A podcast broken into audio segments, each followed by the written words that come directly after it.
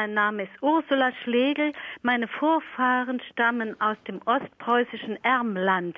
Nun hätte ich gern gewusst die Herkunft und die Bedeutung des Namens Schlegel, der ja auch hier in der Bundesrepublik sehr verbreitet ist. Ja, ja, Schlegel gehört zu den häufigsten Namen, die wir überhaupt in der Bundesrepublik haben. Er ist ja. überall verbreitet und zwar ja. einfach deswegen, er geht tatsächlich zurück auf ein Werkzeug. Wir haben das ja heute noch, ein Schlegel, also ja. etwa der Bildhauer benutzt so etwas oder auch andere ja. Handwerke haben Schlegel benutzt. Und nun gibt es zwei Möglichkeiten.